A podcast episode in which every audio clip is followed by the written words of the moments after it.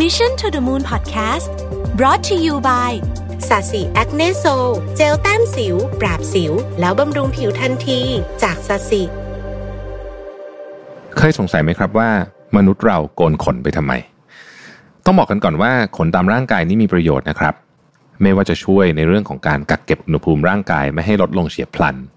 ป้องกันการเสียดสีระหว่างกล้ามเนื้อและอื่นๆอีกมากมาย ในเมื่อขนของร่างกายมีประโยชน์เนี่ยเพราะอะไรในปัจจุบันเนี่ย ถึงมีการโกนขนตามจุดต่างๆ ของร่างกายนะครับที่เป็นที่นิยมเลยนะฮะต้องบอกว่า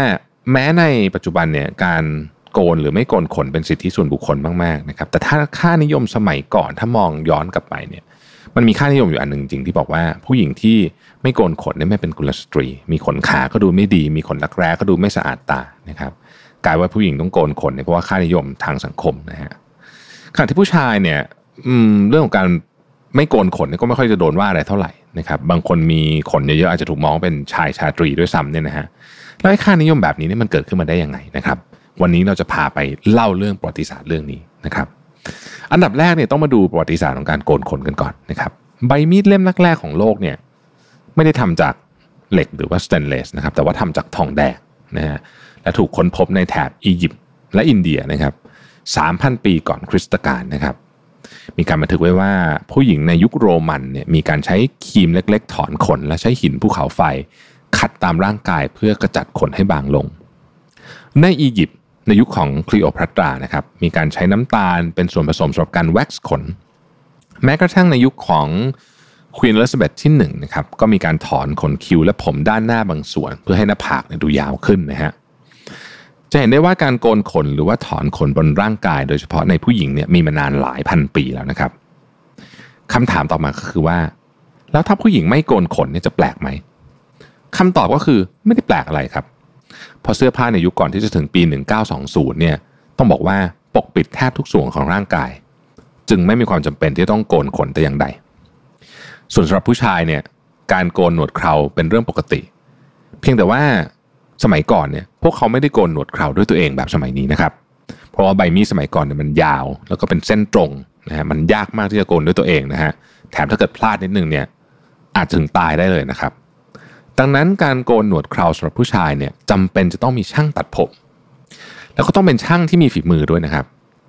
เพราะว่าคนที่มาโกนให้เราเนี่ยนะฮะผิดพลาดนิดนึงก็ตายได้เหมือนกัน จนกระทั่ง King Cam Gillette ผู้ก่อตั้งบริษัท Gillette นะครับบริษัทใบมีดโกนชื่อดังเนี่ยนะครับได้ผลิตมีดโกนที่สามารถถอดเปลี่ยนใบมีดได้สำเร็จในปี 1904 ซึ่งถือว่าเป็นการปฏิวัติวงการโกนหนวดมากๆเลยนะฮะเพราะว่ามีดโกนของ Gillette เนี่ยมีความปลอดภัยในการใช้สูงนะครับผู้ชายที่อยากโกนหนวดเนี่ยไม่จำเป็นจะต้องไปที่ร้านตัดผม ให้ช่างโกนอีกต่อไป เมื่อสามารถโกนเองได้ใบมีดก็ถอดเปลี่ยนได้เนี่ย Gillette จึงต้องการขายใบมีดที่เป็นปริมาณมาก เวลาจะขายอะไรของที่มันใหม่แบบนี้แล้วเป็นปริมาณมากๆเนี่ยนะครับ ก็เลยใช้วิธีโฆษณา Key Message อันหนึ่งในการโฆษณาในยุคนั้นเนี่ยคือ ผู้ชายที่สะอาดทันสมัยดูมีอารยะ ต้องมีใบหน้าที่เกลี้ยงเกล่านะครับเกิดกระแส clean shaven face นะฮะและแน่นอนว่ากระแสนี้เนี่ยทำกำไรให้กับ Gillette อย่างมหาศาลนะครับแต่ว่า Gillette เองเนี่ยยังต้องการขยายฐานลูกค้าให้กว้างขึ้นไปอีก พวกเขาจึงเบน ไปหากลุ่มผู้หญิงนะครับ โดยจ้างให้นิตยสารสำหรับผู้หญิงเนี่ยลงข่าวและโฆษณาใจความว่า การที่ผู้หญิงมีขนบนร่างกายนั้นดูไม่งาม ไม่สมเป็นกุลสตรี และดูเป็นผู้ชายมากเกินไป ถ้าอยากสวยและดูดีมีเสน่ห์ต้องโกนขนเหล่านั้นออกไปให้เกลี้ยงเกล่าพร้อมทั้งออกผลิตภัณฑ์ใบมีดโกนสำหรับผู้หญิงออกมาในปี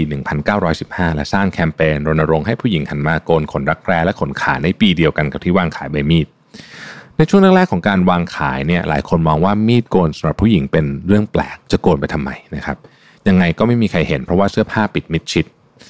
แต่ว่าจิเลตเองก็ไม่ลดละในการขยายฐานลูกค้านะครับ พวกเขายังคงโฆษณาต่อไปเรื่อยๆแน่นอนว่าเห็นโฆษณาทุกวันทุกวันนะครับ ผู้คนก็ค่อยๆ เริ่มเชื่อว่าผู้หญิงต้องโกนขนนะ และทุกอย่างก็สุกงอมในปี 1920 เพราะการมาถึงของแฟชั่นเสื้อแขนกุดและกระโปรงสั้น พ่วงด้วยการรณรงค์ผ่านแคมเปญและโฆษณาอย่างไม่หยุดยั้งเนี่ยนะครับจนเวลาล่วงเลยมาถึงปี 1950 หลังจบสงครามโลกครั้งที่ 2 การโกนขนรักแร้และขนขากลายเป็นวัฒนธรรมของชาวอเมริกันโดยสมบูรณ์แบบ และแนวคิดนี้ค่อยๆ กระจายไปทั่วโลกผ่านโฆษณาภาพยนตร์ และสื่อต่างๆ นี่คือประวัติของการโกนขนนะฮะคคราวนี้กลับมาในปัจจุบันกับคำถามที่ว่าการโกนขนโดยเฉพาะกับผู้หญิงเนี่ยยังจำเป็นอยู่หรือเปล่า เราก็ต้องทำเข้าใจก่อนนะครับว่าแม้การโกนขนจะมีมานาน แต่การโกนขนหลังปี 1920 เนี่ยเกิดจากการโหมโฆษณากล่อมให้สังคมเชื่อว่าการโกนขนดีกว่าไม่โกน ถ้าไม่โกนจะทำให้ดูไม่ดี และสร้างค่านิยมการเลือกปฏิบัติต่อผู้หญิงนะฮะ ดังนั้นในช่วงหลังปี 2000 ที่ผ่านมาเนี่ยกระแสต่อต้านการโกนขนในผู้หญิงเนี่ยมีสูงขึ้นนะฮะ เพราะมองว่าการที่สังคมมีค่านิยม ต้องให้ผู้หญิงโกนขนรักแร้ขนขาลงไปถึงขนอื่น ๆ ในร่างกายด้วยเนี่ย เพื่อให้เธอดูเป็นกุลสตรีนั้นเนี่ยนะครับ เป็นการกดขี่ทางเพศอย่างหนึ่งและในยุค liberation แบบนี้เนี่ยก็ต้องบอกว่าเรื่องนี้เนี่ยมีมุมมองที่น่าสนใจมาก การที่ใครจะโกนหรือไม่โกนขนตรงไหนก็แล้วแต่เนี่ยสมควรจะเป็นสิทธิส่วนบุคคล ไม่ใช่ค่านิยมที่สร้างขึ้นเพื่อสนองคนกลุ่มใดกลุ่มหนึ่ง และตีกรอบบังคับกดขี่คนอีกกลุ่มหนึ่ง อีกเรื่องนึงก็คือว่ามีการมองนะฮะหรือว่าอย่างน้อยมีความเชื่อว่า การมีขนอยู่บางส่วนของร่างกายเนี่ย เป็นความสกปรก ซึ่งในความจริงแล้วเนี่ยไม่ใช่เลยนะฮะความสะอาดนั้นขึ้นอยู่กับการดูแลร่างกายต่างหาก ถ้าดูแลตัวเองดีเนี่ยจะมีขนที่ไหนก็ได้นะฮะไม่ได้แตกต่างกัน